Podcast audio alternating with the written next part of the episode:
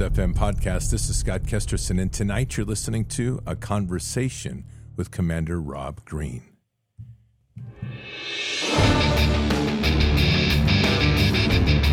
This war is real. Fighting is everything.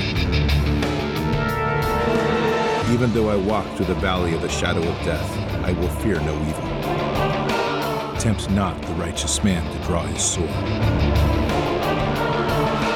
Conviction, righteousness, ruthlessness. To understand tolerance, you have to understand the line of intolerance. War is the teacher, soldiers are the students. They become the bards of war. Good evening, Patriots. And tonight is Thursday, July 27th in the year 2023. Patriots, tonight we have an amazing guest, somebody I'm very, very honored to have on board. It's this is Commander Rob Green. Mm. And let me tell you, this man has got some courage. He's a Navy commander, and he's just written a book hmm. defending the Constitution behind enemy lines. And what he's talk he talks about is the war that has been waged on our soldiers, seamen, airmen, Marines, all of our service members under these protocols to mandate the vax. What's really amazing is Commander Green is still in uniform and he is speaking out boldly from his place. And this is amazing, truly amazing.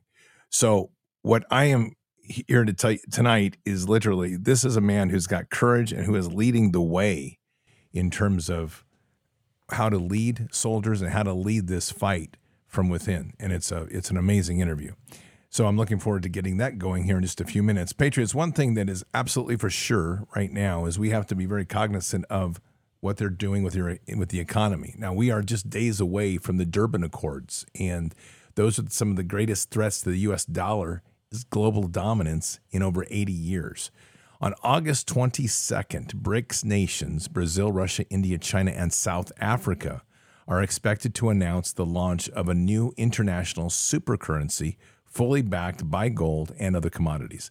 This is part of their long term plan to supplant the US and the dollar as cornerstones of the global financial system.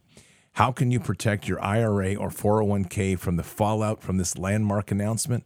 diversity with gold, diversify with gold from Birch Gold Group. Historically, gold has been a safe haven in times of high uncertainty, which is right now. Pretty obvious. Get a free info kit on your gold IRA and decide for yourself if a tax sheltered retirement account backed by physical precious metals is right for you.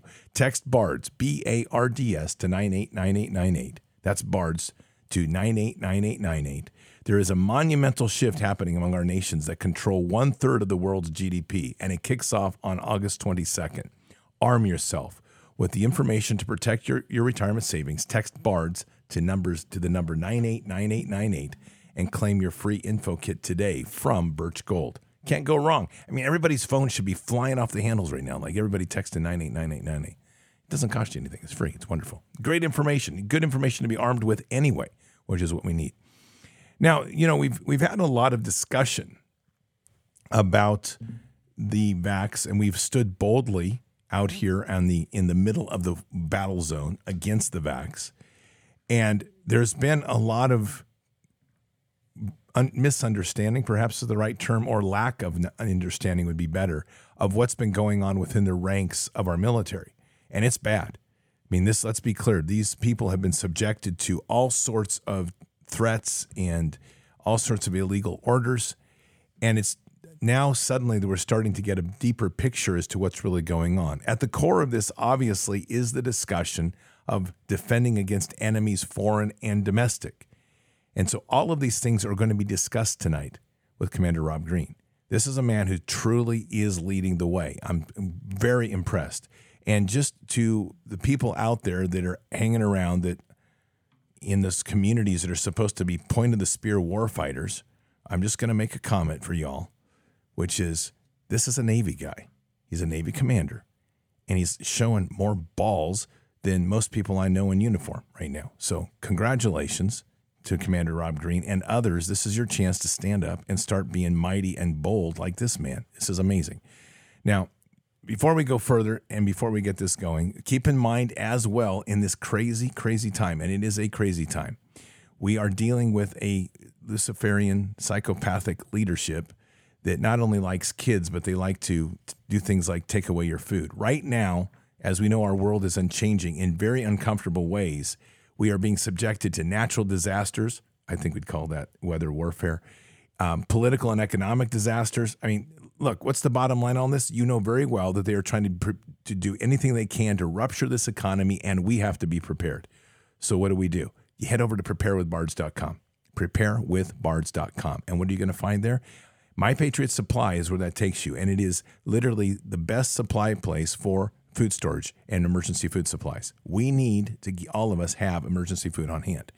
Right now, they're having an unprecedented sale 25% off, 25% off on their three month food supply. And what that is, is that three month food supply is you need one for every member of your family, and everybody should have one. It's part of that foundation of an emergency food system and emergency food plans.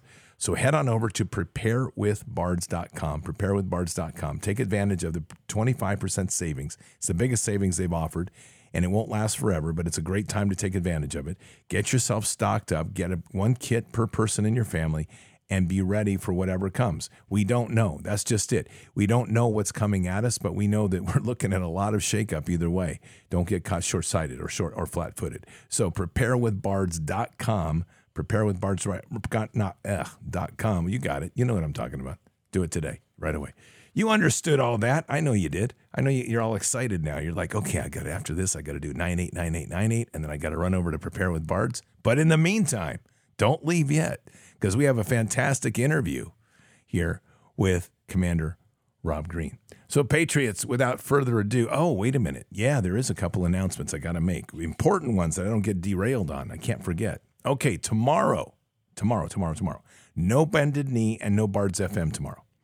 I'm going up to Portland tomorrow to get a walk in freezer for the butchery and I'm blessed to have somebody that's helping me do this. Um, who's also a rancher, and it's his time frame, and it's the only time we can pick it up, and I need to get it. So I'm going up to there tomorrow. So Bended Knee tomorrow, and and Bards FM are canceled. We'll do Fishers of Men tomorrow night. And dum dum, what's going to happen Saturday morning at 8 a.m. Pacific, 11 a.m. Eastern? We're going to do our prayer Friday on Saturday this week. So if you have prayers, we're going to do it. That's probably, to me, that's probably one of the most important shows we have each week because we know that we're literally waging war against the enemy and we're slaying them and we're going to continue to heal and, and restore our nation through prayer as much as we can, which is fantastic. So, again, no bended knee and no Bards FM tomorrow. And then Fishers of Men tomorrow night. And then we're going to do Bended Knee on Saturday morning, 8 a.m. It'll be posted tonight, so you'll see it and that'll be 8 a.m. Pacific and 11 a.m. Pacific, and I hope or Eastern, and I hope to see you all there. So 8 a.m. Pacific, 11 a.m. Eastern. Don't get confused. There we go. And the final thing is we had talked about the common law class, and so I apologize, but with everything that has happened this week, and it's been a really busy last 10 days, a lot of things coming up, and a lot of things we've had to get get on right away. We're moving that class a week out and I'll get the exact time and details once we hear back from Jaron. But here's the deal. Uh, it's going to be on CloutHub, is where it's going to be. I'm going to give you the heads up on that, and we're working out the details. They're going to be the best ones to host this.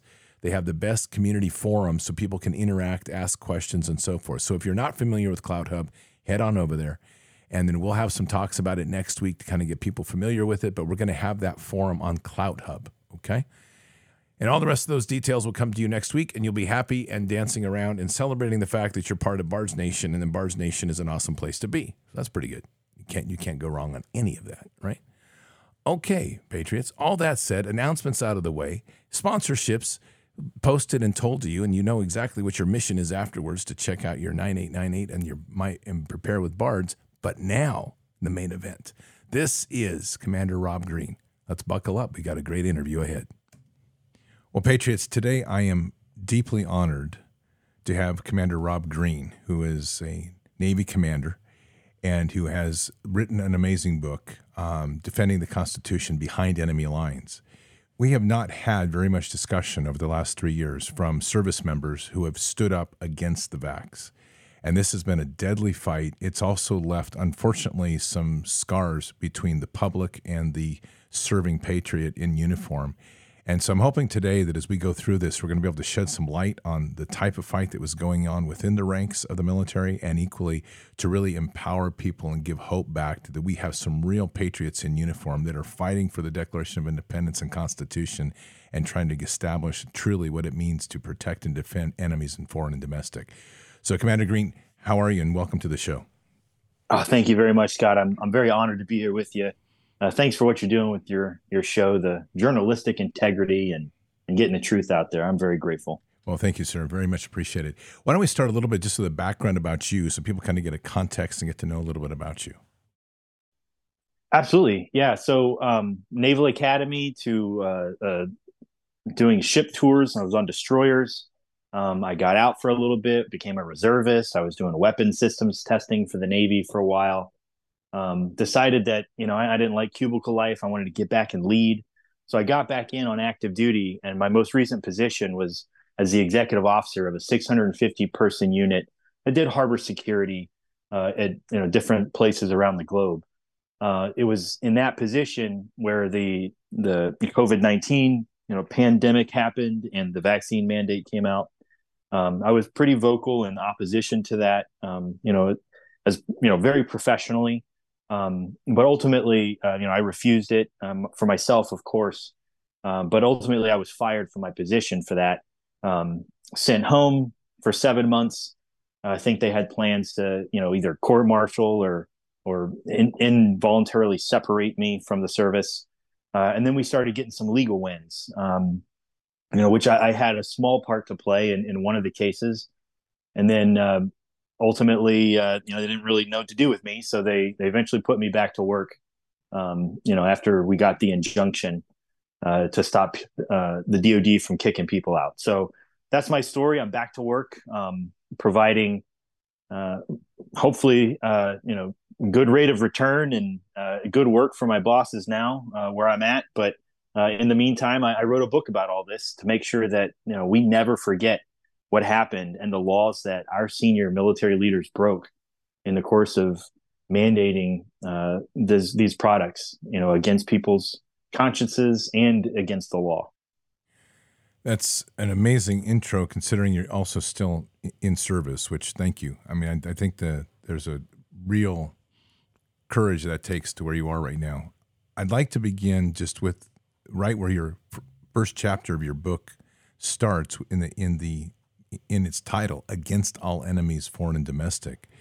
There has been, in my experience in the last three years, and we've been a strong voice here as a community against this mandatory vax. And I've witnessed some of the greatest heroes of Americans out of uniform that stood up to some of the worst tyranny imaginable. What we don't have is a good perspective inside the ranks. And with that has left a lot of questions by people that have literally said, What happened to your oath when you said all enemies, foreign and underlined domestic? And it's left a, a question mark for a lot of people as they have fought out here and haven't seen a voice come strong from within the military. Can you comment on some of that? Absolutely. And I think it's important to to take a step back and, and look at that oath from a 60,000 foot view. Um, you know, and, and in context, the Constitution does two main things. It establishes the form of our government, but more importantly, it limits that government and enshrines individual rights as having primacy. And so, so many of us in the military, you know, we're trained to defeat foreign enemies, but um, we always have thought, so many of us, myself included, have always thought of domestic enemies as being the police's problem, right? It's the Timothy McVeighs of the world, the Oklahoma City bomber. It's it's terrorists. It's it's another frontal assault sort of thing that just happens to happen within our borders, right? That was what we thought domestic enemies were. But it's much more insidious than that. And it's very important to understand that because the way what the Constitution does, and those two main things it does, the the domestic enemy is actually the enemy that tramples your individual rights. Because all the rest of those enemies, the foreign enemies or the enemies that are domestic, they're all the same sorts of things. It's external attacks. We have an internal problem Um, and I like to make a, you know, it's a spiritual warfare, you know, from my perspective. So I like to make a spiritual warfare analogy to help people understand it. For an individual soul, there are three main things uh, that are attacking you and trying to win you over to evil, right? You have the world, you've got the devil, and you've got the flesh, your concupiscence. And so, um, you know, the the world and the devil are the external attacks. The much more insidious, the much harder thing to get in control of is that internal fight with yourself, with your own concupiscence. And it takes discipline. It takes, you know, from from a spiritual person, it takes prayer. It takes help from a higher being, from our Lord and Savior. Th- this is what's required in order to have a full protection against all your enemies, your foreign enemies. Let's take the analogy back out your foreign enemies and your domestic enemies. It's the same thing for our nation, right? We could be amazing at stopping all foreign attacks, you know, and and internal, uh, you know, attacks, uh, you know, Oklahoma City bomber type stuff, right? But we can still lose our nation if we are not disciplined in maintaining and enshrining individual constitutional rights. We can still lose our soul if we do not have that discipline. And we had started losing it a long time ago in our nation you know, from the 1960s on. Well, before that, actually, it's been a long time in the in the making. Um, but we, at this point, the individual constitutional rights um, are so far afield from everybody's mind. We have to bring that back into center. And so, for service members, that's where it's at. If you want to know who the domestic enemies are, they're the ones either encroaching on individual li- liberty or they're the ones enabling it by not being willing to risk their careers to stop it. You bring up an interesting point here, which is, and I, I, think we can agree that it's it's difficult at times when you're in service to be able to understand where some of those domestic enemies are because the trampling that's going on is happening while our military is being deployed or they're doing their regular routine of maintaining their their their their abilities and their their uh, tactical proficiencies. And this domestic enemy, which is insidious, coats itself in politics, which is another very difficult place because the military is told very clearly to stay out of politics. And yet this war has been waged right at that, that nexus point. Yes, and, and not just in politics, but it's been waged in the military. That's where the federal government thought that you know, we have the most control here. Here's where we can exert the most authority. So this is where they focused. If, if the military goes, so goes the rest of the nation. So that's where they they focus their their attacks. But what I'll share with um, with all your listeners, um, especially those who have family members that are in the service, or if you have service members, active service members listening to this, it's very important to understand that we are still guided by the Constitution. We're still guided by by the law, right? And so to determine if the you know the domestic enemy has gone too far, you just have to look and see if an order that you received is in violation of either your constitutional rights or the law. And in the case of the COVID 19 vaccine mandate, we saw both things happening. And I'll, so I'll, this is going to be a little bit explosive, I think, for your audience, because I'm an active duty service member, but I am not backing down. And so, um, so I'm going to start naming some names here, and I'm going to give you some examples. I have served for a long time. Um, if you include the academy time, um, it's over 20 years, but uh, or close to 20 years. But anyway, the um, the very first unlawful order that I ever received came under the authority of Admiral Christopher Grady. He was then the commander of Fleet Forces Command. He has now been promoted. He is now the vice chairman of the Joint Chiefs of Staff. He's active as well. Um, the only person higher ranking than him in the entire U.S. military is General Milley.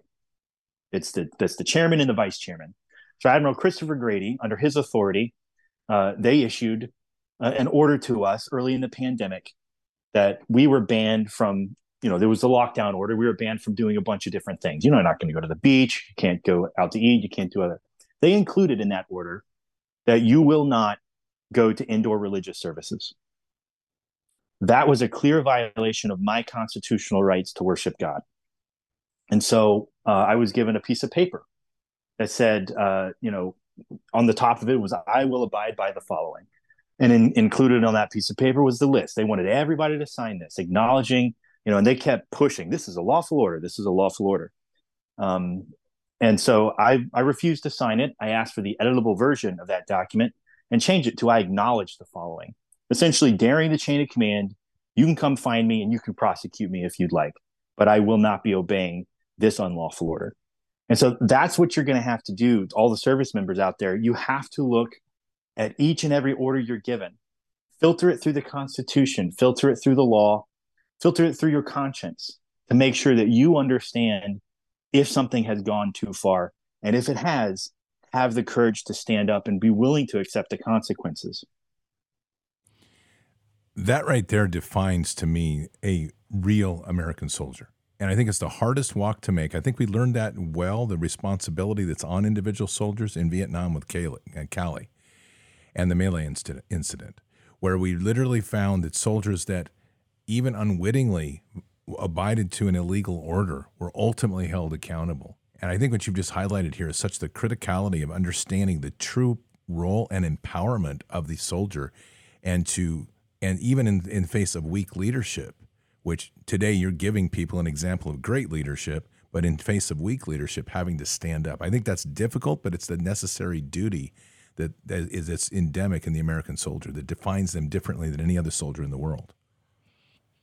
Yeah, I actually mentioned that that event, the the My massacre, in the book, um, because I think it's important for everyone to realize that you know unlawful orders um, they happen. This is not some random wild occurrence um, you know, it it, it ha- I mean, it, now that was the most extreme example, um, and you know, until maybe recently, we'll see we'll see how many people die and are injured by this. But um, but what was more chilling to me, as I studied you know studied history to write this book, was the response that the army gave to the My Lai massacre. That they did not you know open the floodgates and and you know attack this thing they started hiding everything. They started covering it up. They were not even going to prosecute lieutenant calley for the murder you know and and other atrocities of you know 500 old men women and children. They they were not going to clean this up. The senior leaders of the army decided that you know they were going to protect the institution before they were willing to do what was right. You know, they were not willing to risk their careers. Uh, and so what we've seen is the exact same thing happening now. So many of us, hundreds of us, there were probably, you know, maybe several thousand uh, different complaints filed. The the various service IGs, the inspectors general, should have dug in on this issue with the COVID nineteen vaccine mandate because there were a lot of unlawful things happening surrounding it you know we can talk about you know later in the show if, if we want to dig into it the difference between you know fda approved things and emergency use authorized things. Like these things matter. The laws matter. Words matter. Um, and uh, the the ig you know at every level refused to engage on this. So I, I later in the book i have a chapter called the cover up. And that is exactly what what they did in vietnam. We saw it again they are covering everything up. They're they're trying to whitewash it, and they're trying to make sure that they protect the the honor of the institution before they uh, do the right thing or even follow the law. And so here's another name drop. You know, uh, Vice Admiral John Fuller, my very first commanding officer in the Navy, happens to be the the the NAV IG, the Navy Inspector General and I filed a dereliction of duty complaint against him for failing to investigate the complaints against Admiral Grady and others for their violations of the law.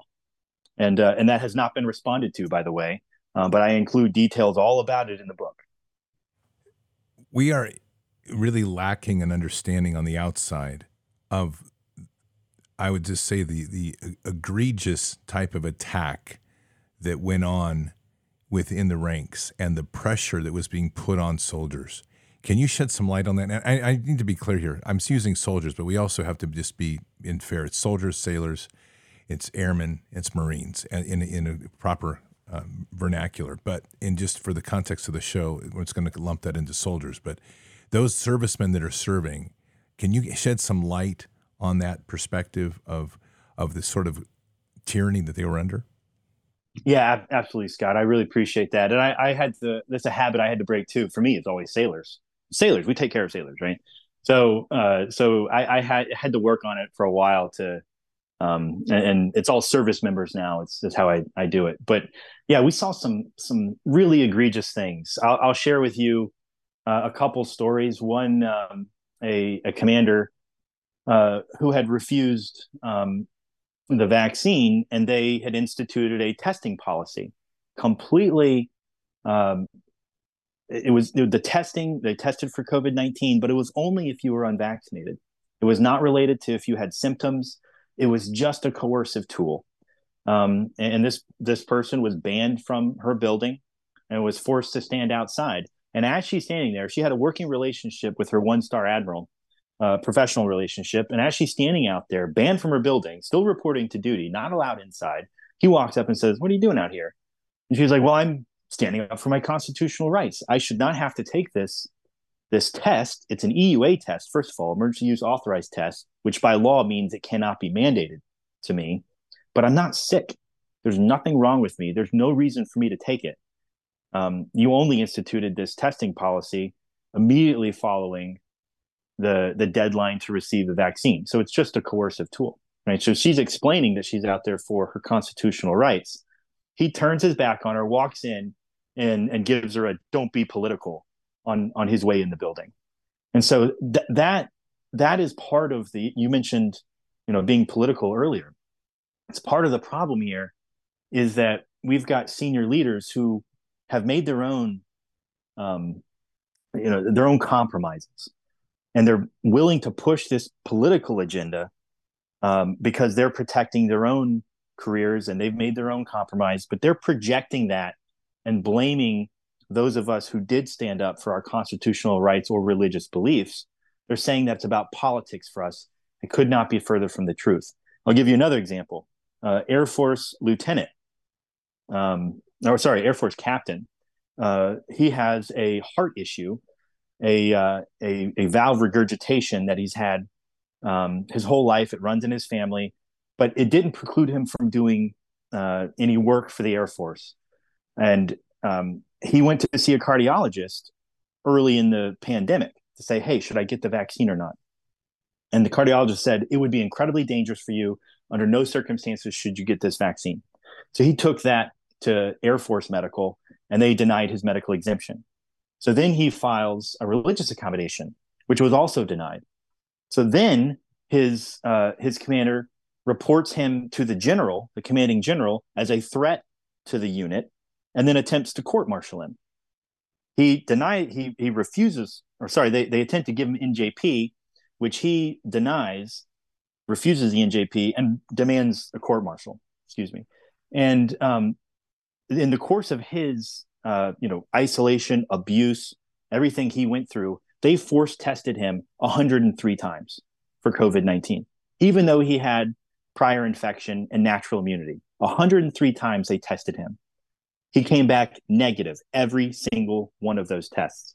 And ultimately, when he finally PCS, they denied him his house hunting leave. That is a, a, a standard benefit for when you're moving your family across the country. It's it's almost always approved and they denied it just to be vindictive. So that's the kind of stuff that was happening throughout the military. And to those who did stand up, to go through that and to stick to your convictions, to, stick to your beliefs, I am I am deeply honored. And the hundreds of service members that I interviewed as part of this book and included these stories in in the book, um, I'm just incredibly grateful and moved by their courage.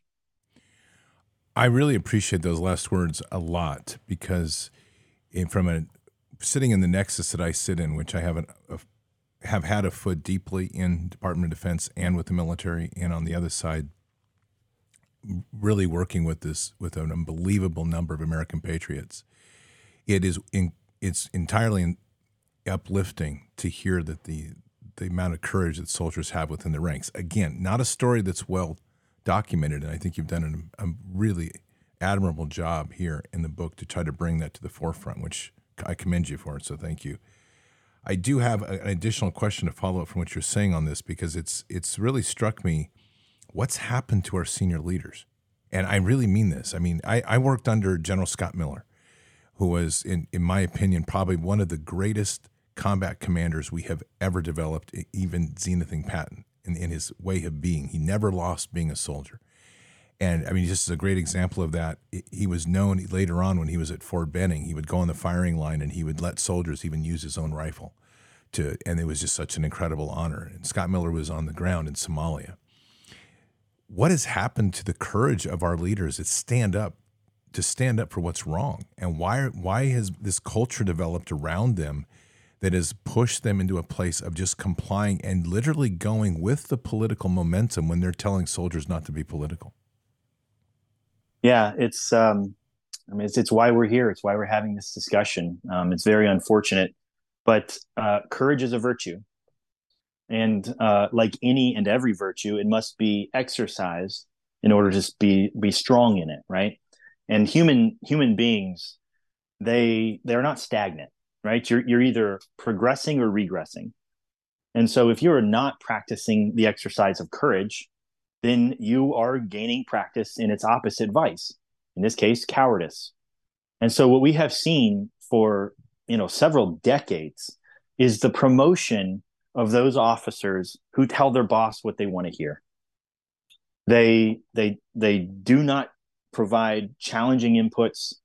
Um, they they do not say no to requirements.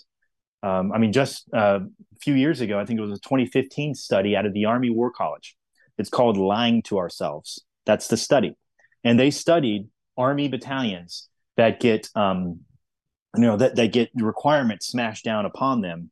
And they studied uh, their rates of readiness, what they were saying they were green on and what they were saying they were red on. And in every case, they are almost 100% green on everything the maintenance, the training requirements, everything that they're responsible for doing. And when they looked and they they studied how much time it was going to take, apparently, to do all the things that they said they were agreeing on, including all the maintenance and all the training requirements, it would have taken, and I forget the number, but um, dozens of more days. Maybe it was like 80 or 90 days more than they actually had in the calendar year to perform. So they're not even talking about your holidays and your weekends and your, your other things like that. So we have this issue of lying to ourselves about readiness. And I'm going to share this one. This is another, this is pretty breaking because I just had this meeting today. Um, I asked for for some time to sit down with an active two star admiral who I highly respect. And I'm not going to name his name. He's a, he's a wonderful guy and he, he did what he could during the pandemic. Um, but I asked to sit down with him because I wanted to meet him. I heard great stories about him. And um, and we we had the discussion about the current recruiting and retention crisis uh, that's going on right now in in the military. And in the book, I, I do name um, a now retired four star admiral, uh, Lescher, who under oath said that there were you know seven thousand gaps at sea right now in a 250 or so ship navy. Seven thousand gaps is a lot, right? That is a lot of gaps to take on our ships at sea. Um, and and so uh, the admiral I was sitting with said, well, you know, the number is actually like 18,000. We were lying. He was lying. And so that, you know, and, he explained, well, they, they don't want to, they, they won't count the ships that are in the maintenance period and they won't count these over here, anything to report a good number. And so we're willing to destroy our readiness, report falsehoods in order to make things look better, to whitewash things, protect the institution, rather than actually fix the problems. And what it does is it further destroys the readiness on the ship, even deeper than it would be, because then you're asking less people to do more work to try to get things ready for actual combat. So we have a massive problem. Uh, and and it's all about lying to ourselves and hiding things and protecting careers and not doing the right thing. That number's wild. I mean, that's what's our, our Marine forces? I think they're 120, 180,000. I don't know if they plussed up to 200,000 yet. You're talking 18,000 slots? That, that 18,000 gaps at sea is the number. Wow. That, that's, that's stunning.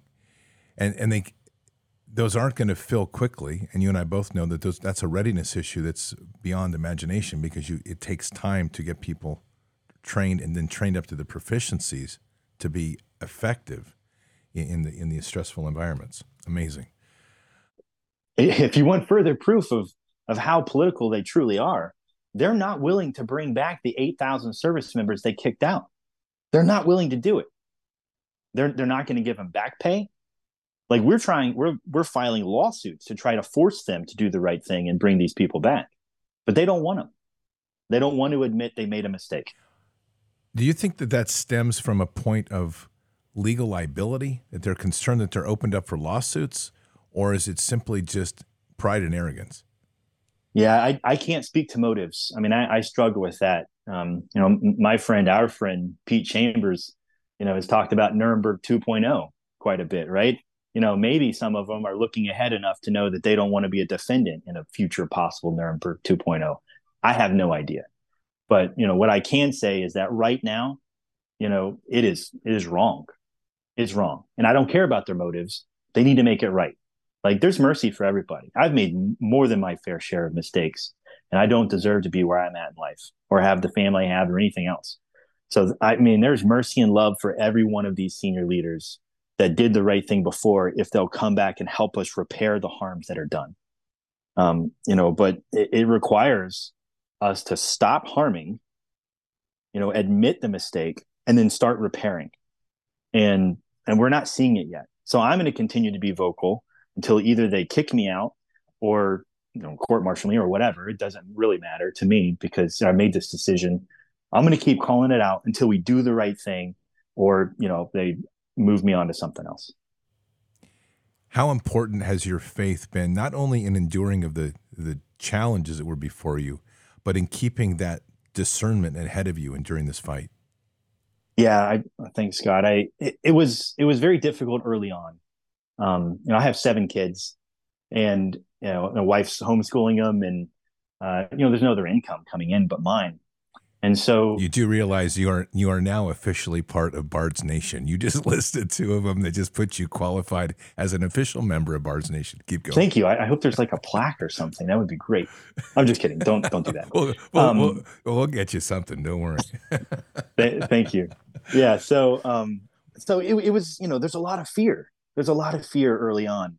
Um, but uh, for those of us who are, are Christian and have that worldview, we've got to have an eternal perspective, right? We're only going to be going to be doing this for 80 years, 90 maybe.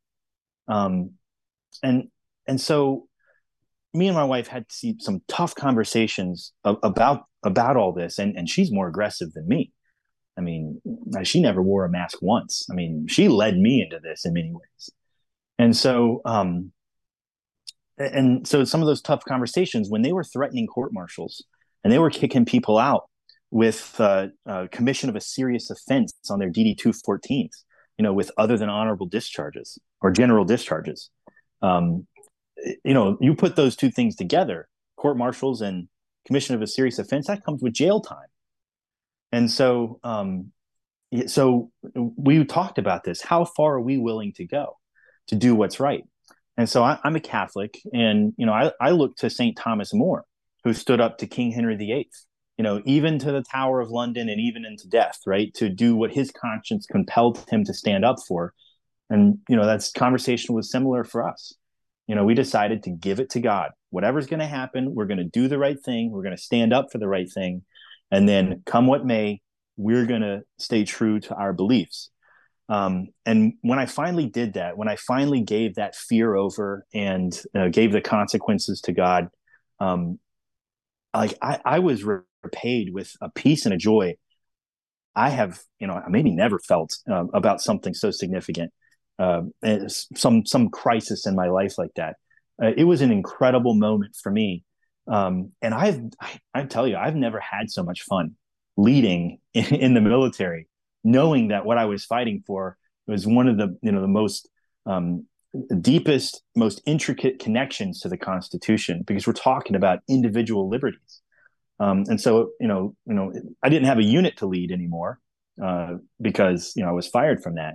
But in communicating with hundreds of service members that I interviewed, talked to, uh, that we connected to you know some of them needed help struggling mentally because they've been isolated abused by their by their chains of command uh, we created a network uh, and trying to lead that network you know in in a in a godly um, patriotic manner i've never had so much fun in in all my time uh, so yeah that's that was that's my story and how faith has has helped me personally get through this and and hopefully helped a lot of others well, it's interesting. It was a couple nights ago that I actually talked of almost the exact same thing in terms of combat, because it was there's a and it, and this is you're in a form of combat right there, what you're describing, and it's not about vengeance. It's actually when you're walking in the righteous space, there is there is a, almost a joy that's with you at all times because you know where you're walking is the rightful place to walk.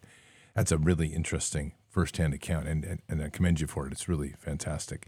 Let's talk a little bit about this cancer that's in our Department of Defense, and it's across all all of the services. It's not letting itself. It's not unentrenching itself. matter of fact, it's doubling down with this transgender and uh, and the race theory, critical race theory stuff, which is I see as extremely unhealthy for the long term of the force. The um, you made a comment in the beginning of your book where you said you you've witnessed this, but you've never seen an unlawful order, which is important because it has happened in a quote legal framework to do that. But what are we looking at here in terms of resetting the nation's military? I mean, this is a big process. We have senior leaders that take years to get there, and they have purged out thousands. We're sitting here with a readiness problem, and these same people are still in power trying to affect rules that, quite frankly, are probably designed more to protect their backside than they are to move the force forward to a better position as a, as a first world nation. Yeah, um, I you know the unlawfulness of, of orders. Uh, it, it's important to understand, uh, and in the book that you know you reference a section where I talk about you know the extremism stand down that we had under Secretary Austin.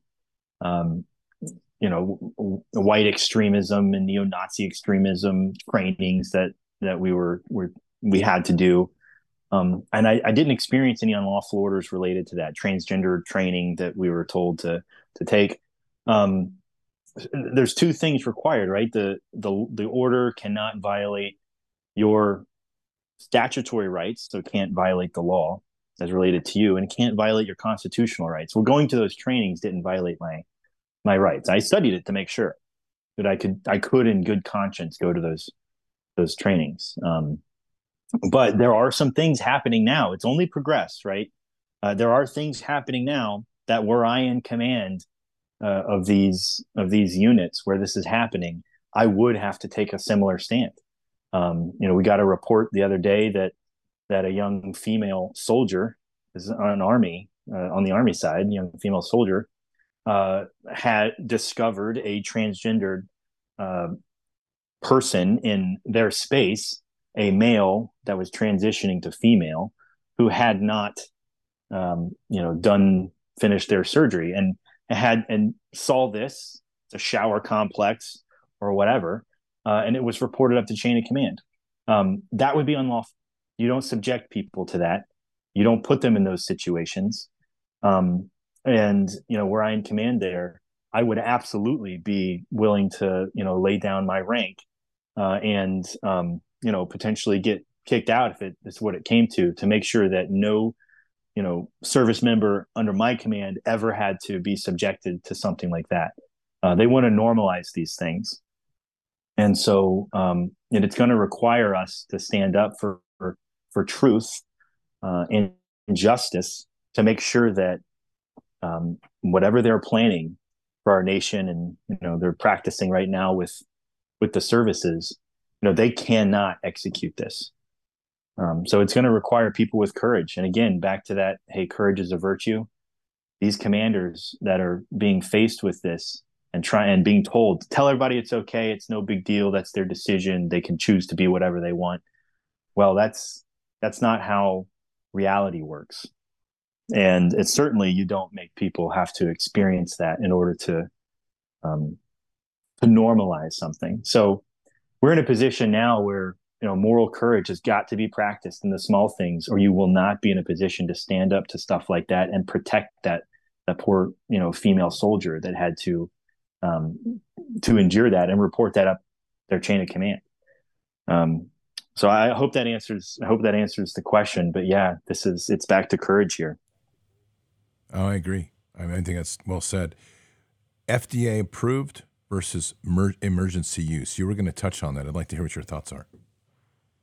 Yeah, so uh, a lot of people call it the bait and switch, um, you know, but they had an emergency use authorized product, and um, normal vaccine requires. I mean, it takes twelve years usually, something along along those lines, to get to a fully tested, fully approved, you know, good manufacturing infrastructure around it. Um, you know, you, you get a pretty good idea of some long term effects at that point. Uh, and then you know it's finally approved by the FDA under the laws that govern emergency use authorized products, almost all of that is thrown out. Good manufacturing processes are not required. There's no obligation to have good manufacturing infrastructure in place. Uh, there is no uh, obligation that the vaccine actually works. All it has to all it has to meet is this unbelievably uh, low uh, requirement that it may provide some benefit. That's it. Doesn't have to actually do anything. And then it doesn't have to be safe. And and what the EUA law does in, in order to it's it was meant it was written in by Congress in 2004 2005 timeframe. Uh, it was meant to you know give some possibility in the event of some massive you know pandemic that was killing everybody. Um, it was meant to give some liability protection to those uh, who produce this thing, uh, this product, that individuals who may receive it um, could have some hope, some chance of getting something before they died, right? Uh, that's what it was designed to do, the law. But the way the government used that law is they produced something in nine months. They threw out all those good manufacturing processes. They did not prove efficacy. They did not prove safety. Um, they they also have perfect liability shields around everybody involved. Um, Congress is protected, the government's protected, the DoD is protected, the manufacturers of the product are protected, the administrators of the product are protected. No one can sue anybody if the product is an emergency use authorized product. And so um, the only person ha- taking any risk is the person receiving the product. So that's why the EUA, EUA law exists because uh, the most important thing it does is it says that any recipient of an EUA product has the right to accept or refuse the product. Period. It's a required condition under the law. Uh, and so attempting to mandate that product is a clear violation of the law and and renders the emergency use authorized product law meaningless. And so what what we had in the DoD was uh, and you know hundreds of thousands of millions, wait, hundreds of millions of vials of an emergency use authorized product that went through this completely waived process that we have no true knowledge of its safety or efficacy. And the day that a fully licensed product was approved, the day after that, Secretary Austin mandated a fully licensed product, right? But that fully licensed product was never produced. And it was never produced because it had no liability shield. And so the only thing that was ever available to service members was the emergency use authorized product. But they were told, you have to get it. And then to cover all that up, and I write about this in the book, to cover all that up, the Surgeon Generals uh, and the health officials in the Department of Defense wrote a couple memorandums saying that, well, they're interchangeable. Well, they're not interchangeable from medical medical perspective, sure, the FDA said you can take the licensed product and the emergency use authorized product, and a recipient. Remember, they have to volunteer. A recipient can choose to have one or the other, and it doesn't matter from a medical perspective. But the FDA, in every emergency use authorized authorization document, clearly laid out that the products are legally distinct. And the legal distinction, the most important one, is that one comes with the right to refuse, the other does not. And our DoD leaders ignored that. They declared them interchangeable. And, and this is what really got me. When I was studying the law, to actually have a product that's interchangeable. Like they have a list of them. It's called the Purple Book on the FDA, and you can go look it up.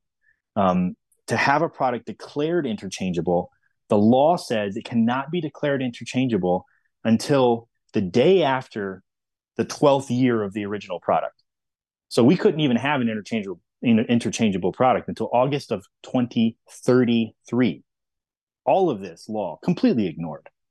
And so that that's some of the issue that that we have going on in the military. And that's a pretty long-winded way, and it's always tough to to go through legal stuff over the radio. But it's important to understand, you know, why we can't have service members who are lab rats, essentially, um, to a DoD that's pushing an, an emergency use authorized experimental product. It was an excellent discussion, and it's an important one to understand.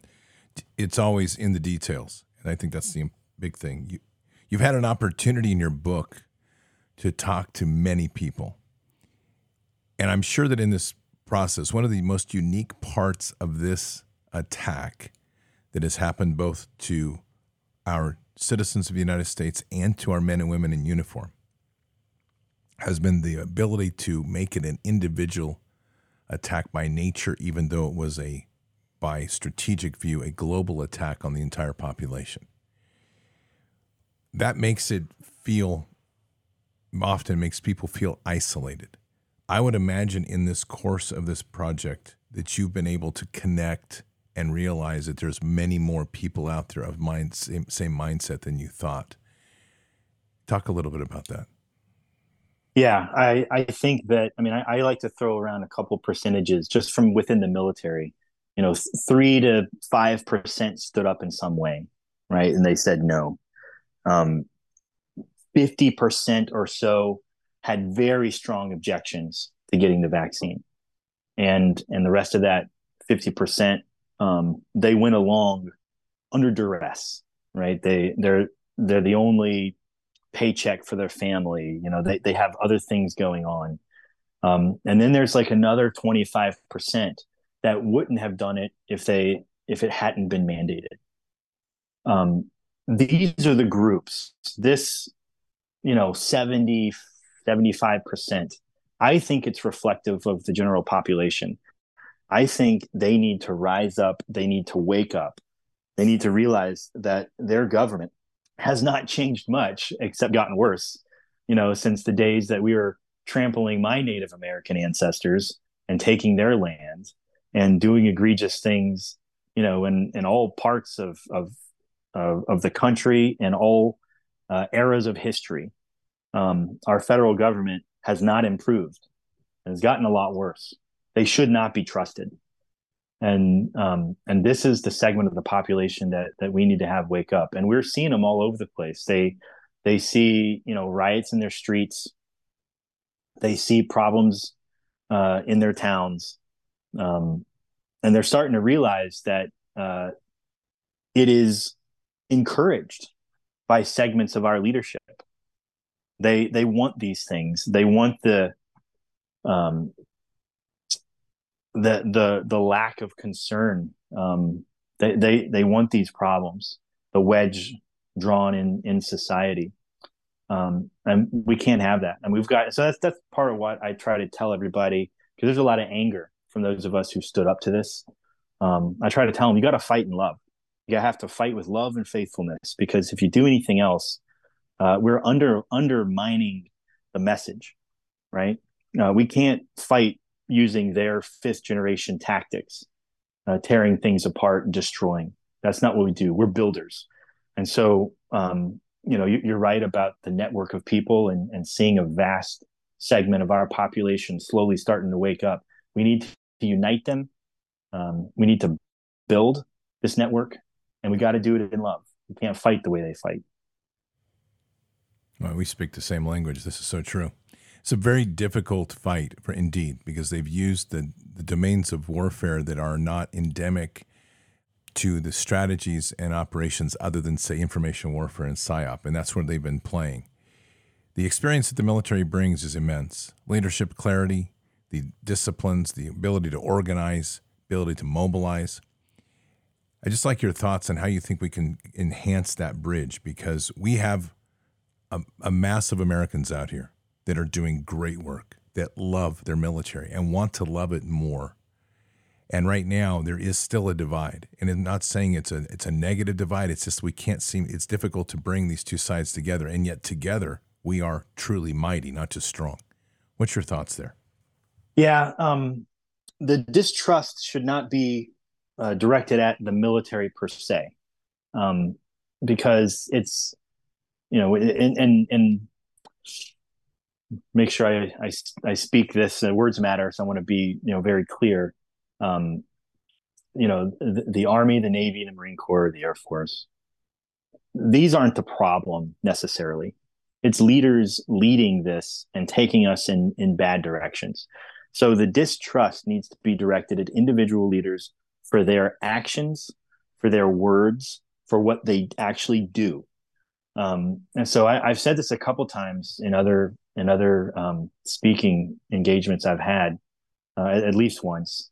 Like to to the American people, you cannot trust us with your sons and daughters. Not yet. We're working on it. We need to clean house, right? We need to put our own house in order. And then once we get this ship righted, once we're no longer following the whims of politics, and we're adhering to the law, and we're willing to sacrifice careers and um, and what's good for the individual for the sake of the Constitution and and the law and to do what's right. When we have leaders in place that are willing to do that, and they prove it, that's when you can trust us again. And so, you know, I, I want a strong military. We have to have it, but not for the sake of protecting interests that don't matter to our nation, right? The the military needs to be used. Uh, needs to be available to defend us and most importantly to defend constitutional rights and right now the vast the vast majority of our leaders are using their authority to do the opposite to trampling constitutional rights and many of the things that we are doing around the nation are not supporting the constitution so that's that's where i would go with with that from a you know again 60,000 foot view but I think it's a great one. You mentioned in your book that the number of people that are bad in this situation is surprisingly small. Can you elaborate on that? Yeah. Um, I think, and this goes to the, you know, our 75% of people who, you know, did not want to go along uh, in some form. Um, so many people had good intentions. Uh, so many people wanted to do the right thing.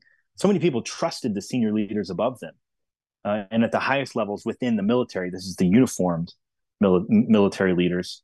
Um, you know, they they get guidance from from political leaders, and I understand that's probably the toughest job we have out there. They have to direct the strategic, um, you know, vision of where we're headed and what we're doing, but they're being told to do things that um, you know to do things that push political narratives and political agendas um, man, frankly, I think every every single one of the Joint Chiefs should have been willing to resign, um, should have stood up and protected uh, the services that they lead from this politicization.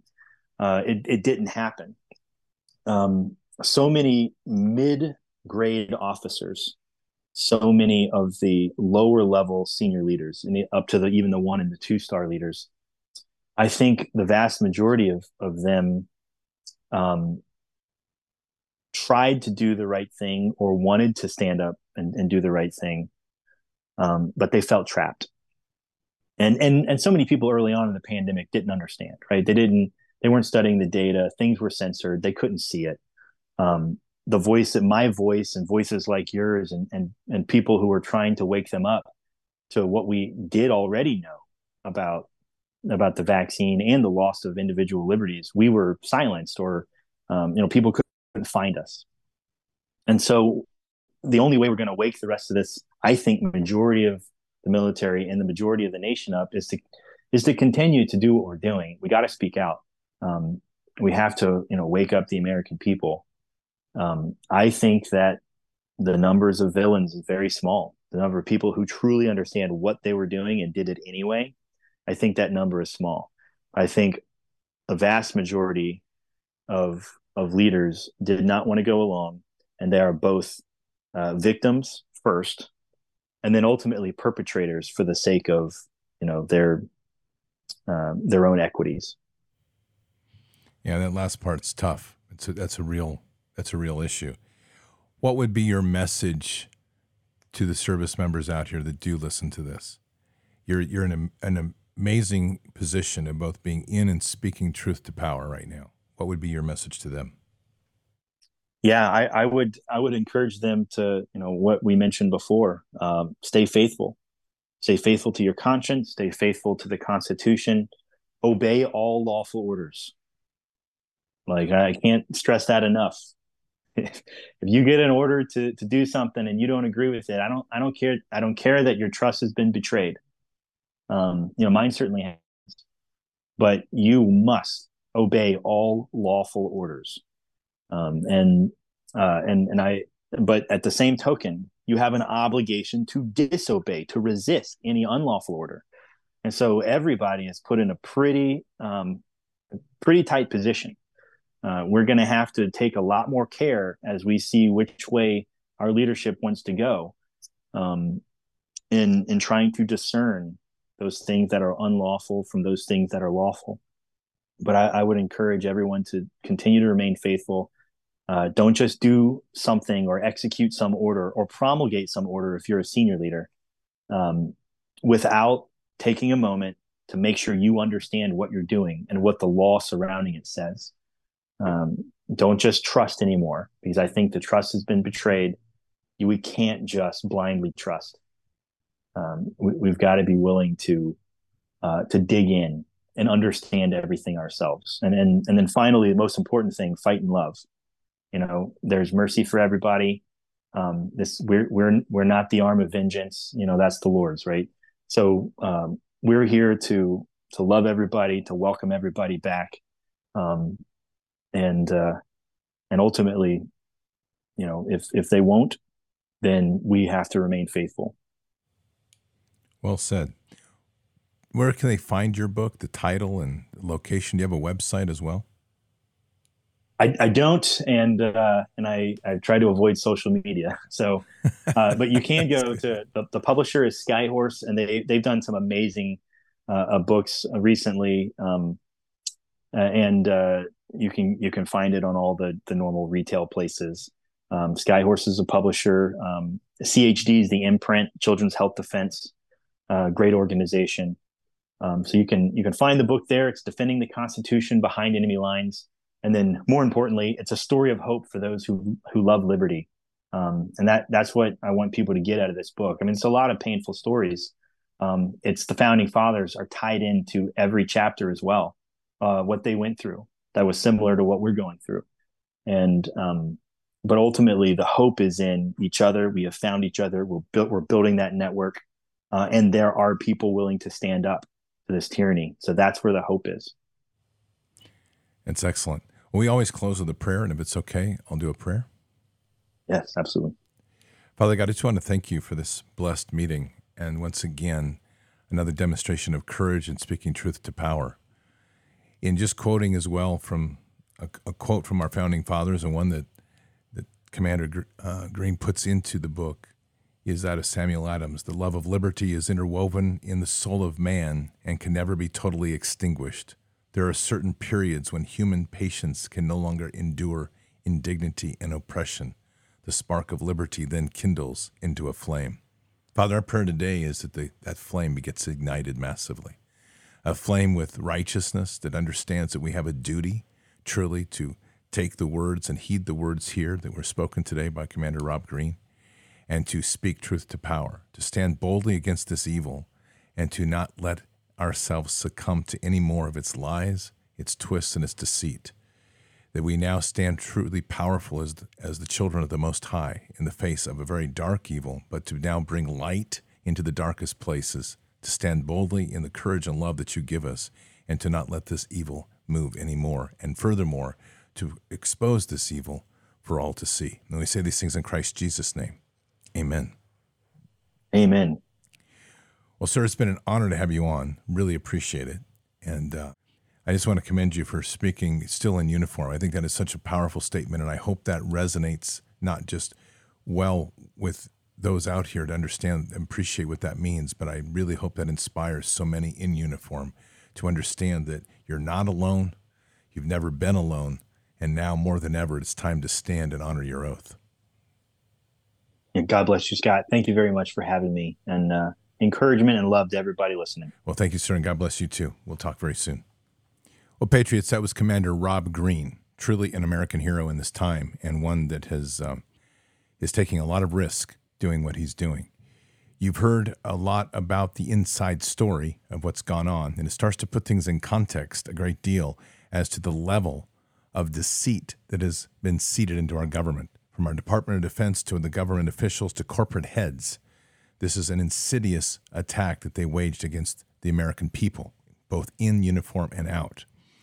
Just as a footnote, and these are my comments, these are not Commander Green's comments, and I want to be very clear about this. But those in the Joint Chiefs and all of those that were involved in this complicitly, be prepared to hang. Because when we get our way and we will restore this nation, there's a rope waiting, and we're not going to play around. You violated the greatest trust of all. You have sacrificed the health of our soldiers for your corrupt and horrific way of being. And whatever it costs, whatever you were paid and whatever you rewarded, it's going to be a sorry little bit of, to receive in the end when you're swinging from the end of a hemp loop. That said, Patriots, keep your prayers up for Commander Green. He is an absolute hero, and he needs our prayers, and we will put him on our prayer list for the weekend. This is a crime against humanity. It makes me sick what they have done to our soldiers, and I'm so grateful for the courage of people like Commander Green to come forward and speak truth to power. Keep your head up and your eyes forward. Never bow to evil, never relent, always press into the fight. God is with us. He'll never forsake us. And in the end, God always wins. But we are here in this time, in this place, for just such a time as this. We are at war. So walk boldly and fearlessly with Christ. Occupy the land, expand the kingdom, subdue the enemy. Mission forward. Patriots, I'll see you tonight for Fishers of Men. Until then, or until the next time, God bless and out for now. We shall pay any price, bear any burden, meet any hardship, support any friend, oppose any foe to assure the survival and the success of liberty. Every thoughtful citizen who despairs of war and wishes to bring peace should begin by looking inward by examining his own attitude towards the possibilities of peace. Too many of us think it is impossible. Too many think it is unreal. But that is a dangerous, defeatist belief.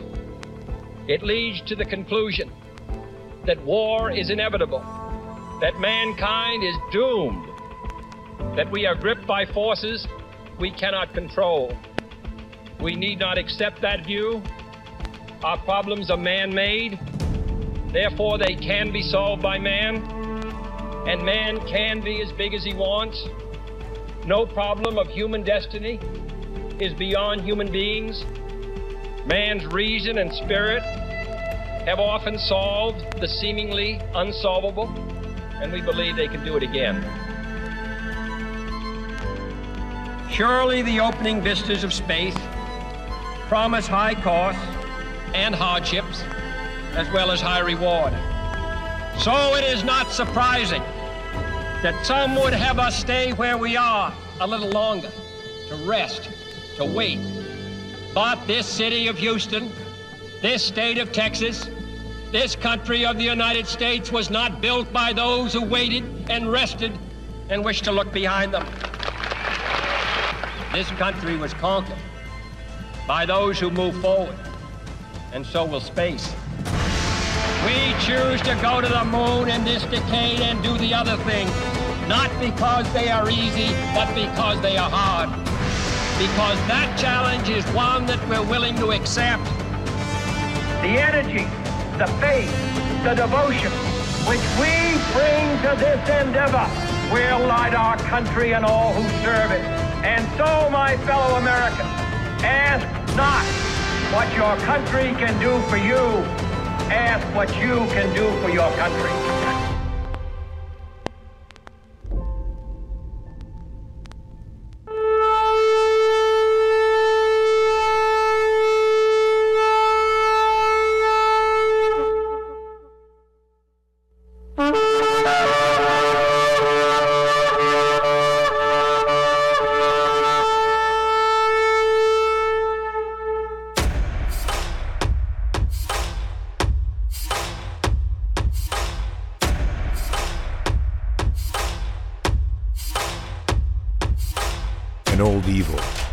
Has waited thousands of years to show its face.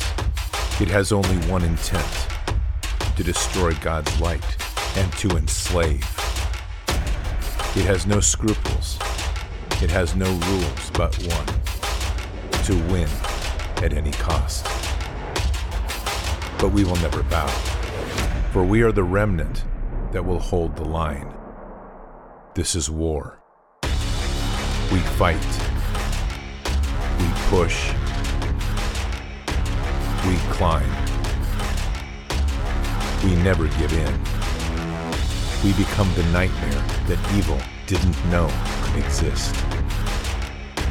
We pray. We stand. We live by the words, In God we trust. We fear nothing.